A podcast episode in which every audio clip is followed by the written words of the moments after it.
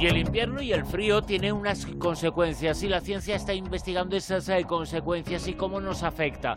Y lo vamos a conocer aquí en Eureka con Amado Martínez. Amado, muy buenas, ¿qué tal? Buenas noches, muy bien. Pues con más frío todavía que las semanas anteriores, que ya es difícil. Y fíjate que todavía falta un poquito para el invierno, ¿eh? Es que los alicantinos no tenemos, yo creo que otoño ni nada de eso. Los alicantinos es qué frío que hace, qué calor que hace. O sea, qué frío, qué calor, pero no tenemos punto medio. Hay gente que también eh, cuando aparece su signo zodiacal dice, eh, me ha clavado, me ha clavado perfectamente, perfectamente, pero es que la gente que nace en meses de invierno todavía dice y sospecha que la han clavado más. Eh, ¿Tiene alguna influencia? ¿Se sabe si hay alguna influencia entre, ya no astrológicamente, nacer en invierno o no? Pues la verdad es que hay un, hay un estudio que se presentó en el Congreso Europeo de Neuropsicofarmacología, esto lo, dijo Xenia Gonda, fue la que hizo este estudio, que dice que, sí, que, nacer en una estación u otra determina nuestro carácter o, personalidad un poco en el sentido de a, qué vamos a atender más o menos, ¿no? Ella dice que los estudios bioquímicos que ella ha llevado a cabo eh, han demostrado que la estación en la que uno nace influye en ciertos neurotransmisores como la dopamina y la serotonina y que esto es incluso detectable en la, en la vida adulta. Claro, ella ha hecho este estudio con 400 personas, todavía habría que hacer muchos más estudios, réplicas, repeticiones, etcétera, etcétera. No podemos decir nada sobre los mecanismos involucrados, pero lo que ellos están buscando son marcadores genéticos relacionados con la estación de nacimiento y con los trastornos de, ánimo. Entonces, por ejemplo, ¿tú, ¿tú en qué estación naciste, Bruno? Eh, no me acuerdo. Dime el mes. Eh, eh, octubre, otoño, otoño. Yo nací en otoño. yo soy gris, eh, yo me caigo.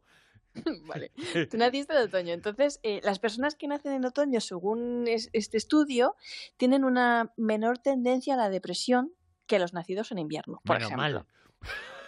Bueno, eso dice.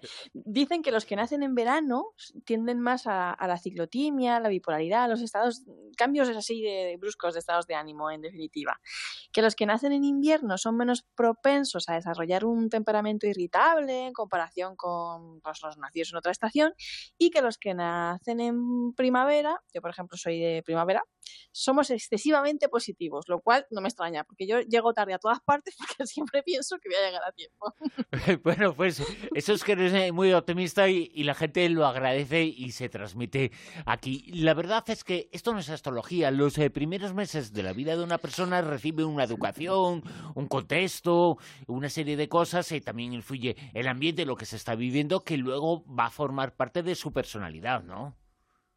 Claro, ellos no tienen ni idea de por qué será. Esa es la cuestión que tú dices. Pues puede ser el contexto, la situación, son tantas cosas. Ellos no saben cuáles son los mecanismos involucrados en, estos procesos, pero, pero buscan, buscan a ver los marcadores genéticos relacionados y me parece un estudio interesante eh, eh, que, muchos pues siempre hemos pensado, bueno, algunos piensan ¿no? que, que, la astrología tiene una relación con el mes en el que uno nace o no. Yo pienso que no, que es mucho de efecto placebo, ¿no? Que te dicen, pues tu personalidad es así dependiendo de tu signo y luego resulta que tú pero vamos, que no, que no tiene nada que ver, ¿no? Pero el estudio no deja de ser interesante. A mí me pareció curioso. Y también es que existen estudios eh, que nos certifican como el frío, como el invierno tiene una importancia muy eh, grande en efectos eh, físicos que produce sobre las personas y también efectos psicológicos y anímicos, ¿no? Sí, la verdad es que las estaciones, en, general, todas las estaciones tienen una fuerza muy, muy poderosa en, nuestras vidas, tanto a nivel físico como a nivel psicológico. Si nos enmarcamos en el tema del nivel físico, pues ya sabemos que, el invierno puede tener un profundo impacto en nuestra salud y en nuestro bienestar, que hay personas que padecen de un, de un síndrome que es el síndrome estacional, que cuando llega esta época pues eh, se deprimen un poco o se ponen, bueno, yo particularmente, en cuanto la luz empieza a faltar, esto de que dices ya no vas a la playa y se echa encima el otoño y tal, yo me subo por las lámparas, o sea que yo entiendo perfectamente a las personas que lo padecen y además hay cada vez más estudios que lo, que lo confirman. Y hay un estudio muy curioso además para la gente que, que padece migrañas, que también apunta al hecho de que cuando llega el invierno, eh, pues se tienen muchísimas más migrañas que, en el resto del año, ¿no? Esto fue además publicado en una revista especializada sobre el tema de, las migrañas, los dolores de cabeza, etcétera, etcétera. Y luego, pues también, pues es una época de mucha oscuridad y como sabemos, pues la falta de sol hace que pues nuestra piel sintetice menos vitamina D, que en definitiva eso pues antes de chutarse ningún suplemento siempre hay que hacerse unos análisis y ver cómo lleva uno el tema de la vitamina D, ¿no? Pero pero sí tiene esos efectos físicos, por así decirlo. Y los psicológicos, que son los que yo creo que son un poco más eh, detectables ¿no? por el tema del estado de ánimo, pues empiezan por eso, por el trastorno afectivo eh, estacional, que en principio atribuiríamos a la disminución de, la luz solar, eh, interrumpiendo nuestro reloj interno, eh, el equilibrio de los niveles de melatonina, que como sabemos, pues juega un papel clave en los patrones del sueño, el estado de ánimo, etcétera, etcétera, como así además lo dijo la clínica Mayo de Rochester. Y bueno, también hay un estudio muy interesante que dice que los pensamientos violentos tienden a disminuir durante el invierno, es decir, que la gente se pone menos violenta también es curioso, ¿no? Que, que, nos sentimos como, como más calmados. Y la gente también se siente a veces un poquito triste, ¿no? Sí, por el tema ¿Y se puede hacer algo para el contrario? Claro, claro. La ciencia también dice que podemos hacer para estar, para pasar un invierno un poquito más, un poquito más feliz. Aunque no, no todos los estudios apuntan al hecho de que, pues, deba de ser una época en la que vayamos a estar deprimidos y cosas así y tal. De hecho, como te he contado, los niveles de violencia y agresión son mucho más altos en los climas cálidos, es decir, cuando hace calor que cuando hace frío. La cuestión es que, por ejemplo, parece ser que en invierno estamos más activos, es una cosa que podemos aprovechar, estamos más activos, más despiertos y con mayor capacidad de tomar decisiones. O sea, que esta creencia popular de que en invierno nos aletargamos y que estamos ahí como metidos en casa y que no nos movemos y tal, pues no es cierto realmente somos más productivos, incluso laboralmente, en invierno. Y tiene una aplicación muy sencilla. Tiene que ver con los procesos de regulación de la temperatura de nuestro cuerpo y con la glucosa, el recurso de la, glucosa, que, mm, bueno, consisten en dos cosas. En invierno, en temblar y en verano, en sudar, ¿no?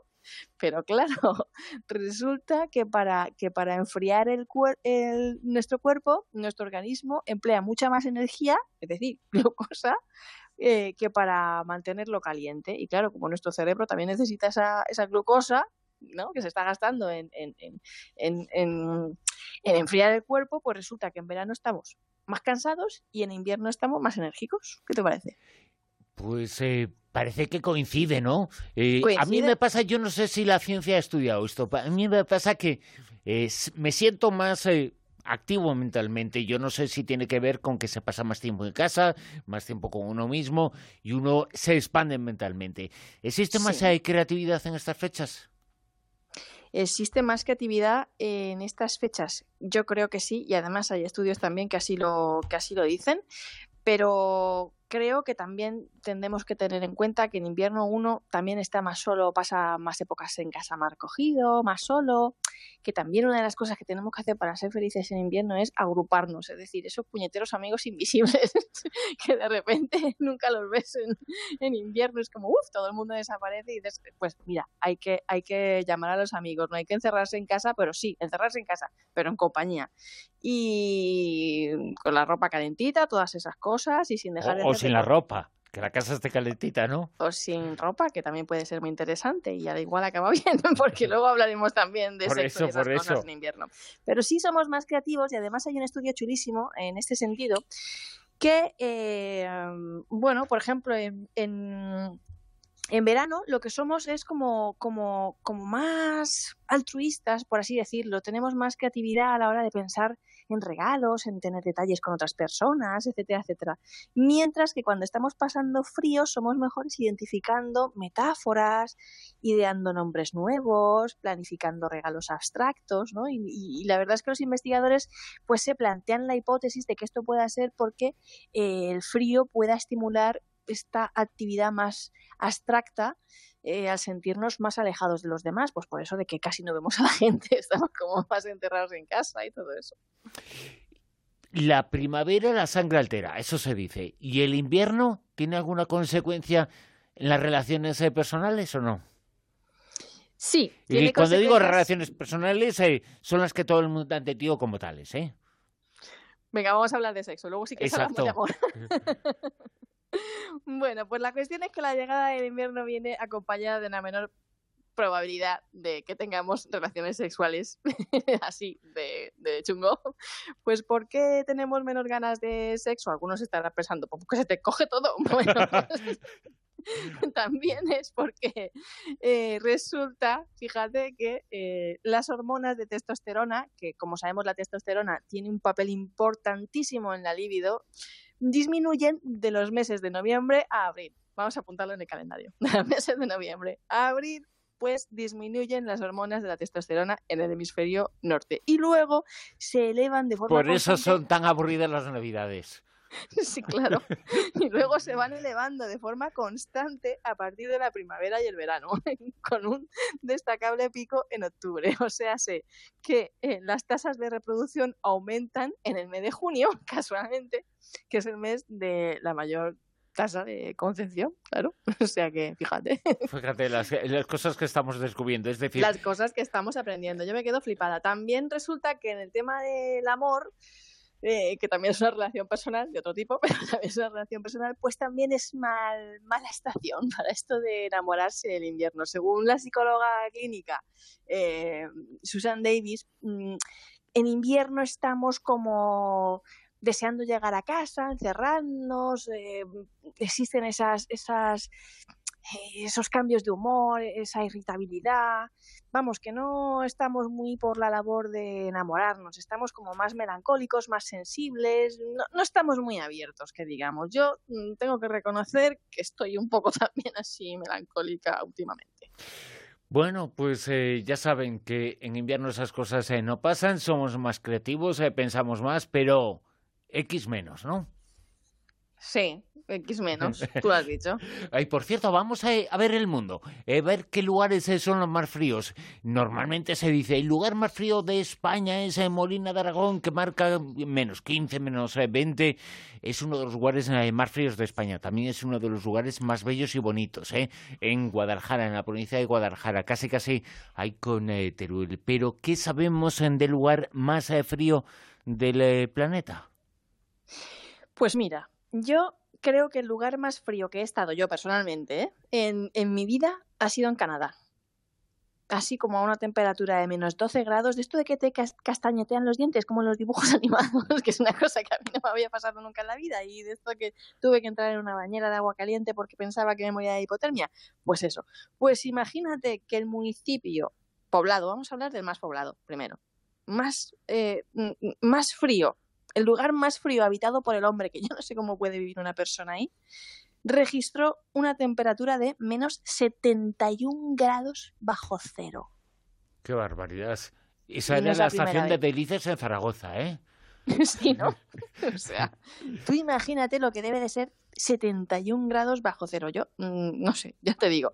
Y la temperatura más baja registrada, pues está en la Antártida, que cuenta actualmente con la temperatura más baja registrada, eh, por ejemplo, el 10 de agosto del 2010, los científicos registraron una temperatura de menos 93 grados bajo cero. Una cosa muy, muy bestia. Yo no, no, me lo quiero ni imaginar, pero vamos, imagínate lo que es ahí salir a echar un piso. Pues se congela antes de llegar al suelo. Eh, fíjate, hay muchos eh, datos, he dicho Molina de Aragón. Eh, seguramente es el lugar más frío de la península, pero no es el lugar que ha marcado un momento más frío. Eso no se sabe exactamente, pero hasta ahora el registro más frío es del año 56, un pueblecito de Leida eh, llamado Lago Entraganto. 32 grados bajo cero, ¿eh? Uf. Un poquito, ¿eh? Un poquito, bastante, bastante, bastante. Yo la verdad es que no. Pero tú sabes que, que, que cuando nieva hace mucho menos frío. Es verdad, da esa sensación, ¿no? Da esa sensación, pero no es solo una sensación, es verdad. Resulta que em, cuando, cuando caen los copos de nieve, que están formados por cristales de hielo, lo que hacen es atrapar vapor de agua conforme van cayendo. Y ese vapor acaba convertido en hielo, pero claro, el paso del estado gaseoso como vapor de agua al estado sólido como hielo lo que hace es liberar calor. Por eso cada vez que nieva se produce así como una ligera sensación de liberación de calor así muy agradable en, la atmósfera. Y es verdad, es verdad que cuando nieva hace, hace menos, menos frío. Y otra cosa muy curiosa, eh, ya sabes que estuvimos hablando de, de fobias en un Eureka, es que hay personas que tienen fobia a la nieve. ¿Ah, sí? Sí, se llama cionofobia y viven totalmente aterrorizados por el hecho de que pueda nevar. Miran los partes meteorológicos, totalmente preocupados por las cotas de nieve, si van a nevar, no va a nevar y según los psicólogos está muy relacionado con experiencias traumáticas, es decir, que en algún momento de su vida llegaron a tener una experiencia bastante traumática y dura relacionada con la nieve y por eso le tienen tantísimo miedo. Muy curioso. Desde luego que sí, es curioso, no me imaginaba que existía fobia a la nieve en algunas eh, personas. Bueno, eh, porque el frío puede gustar o no gustar. Evidentemente, todo el mundo dice, ¿tú qué prefieres, eh, frío o calor? Normalmente cuando se tiene calor se prefiere frío y cuando se tiene frío se prefiere calor. las personas somos así, pero fobia, fobia llama la atención. Sí, sí, fobia, auténtica fobia, que pasan mucha ansiedad. Eh, o sea, cuando una persona tiene una fobia eh, le genera ansiedad y fíjate, eh, la obsesión llega hasta el punto de que pues están eso constantemente mirando los partes de meteorológicos, el tiempo. Me imagino que vivirán o intentarán irse a vivir en zonas lo más alejadas de, la posibilidad de que, de que nieve, aunque yo he visto ya de todo, yo he visto hasta nieve en la playa.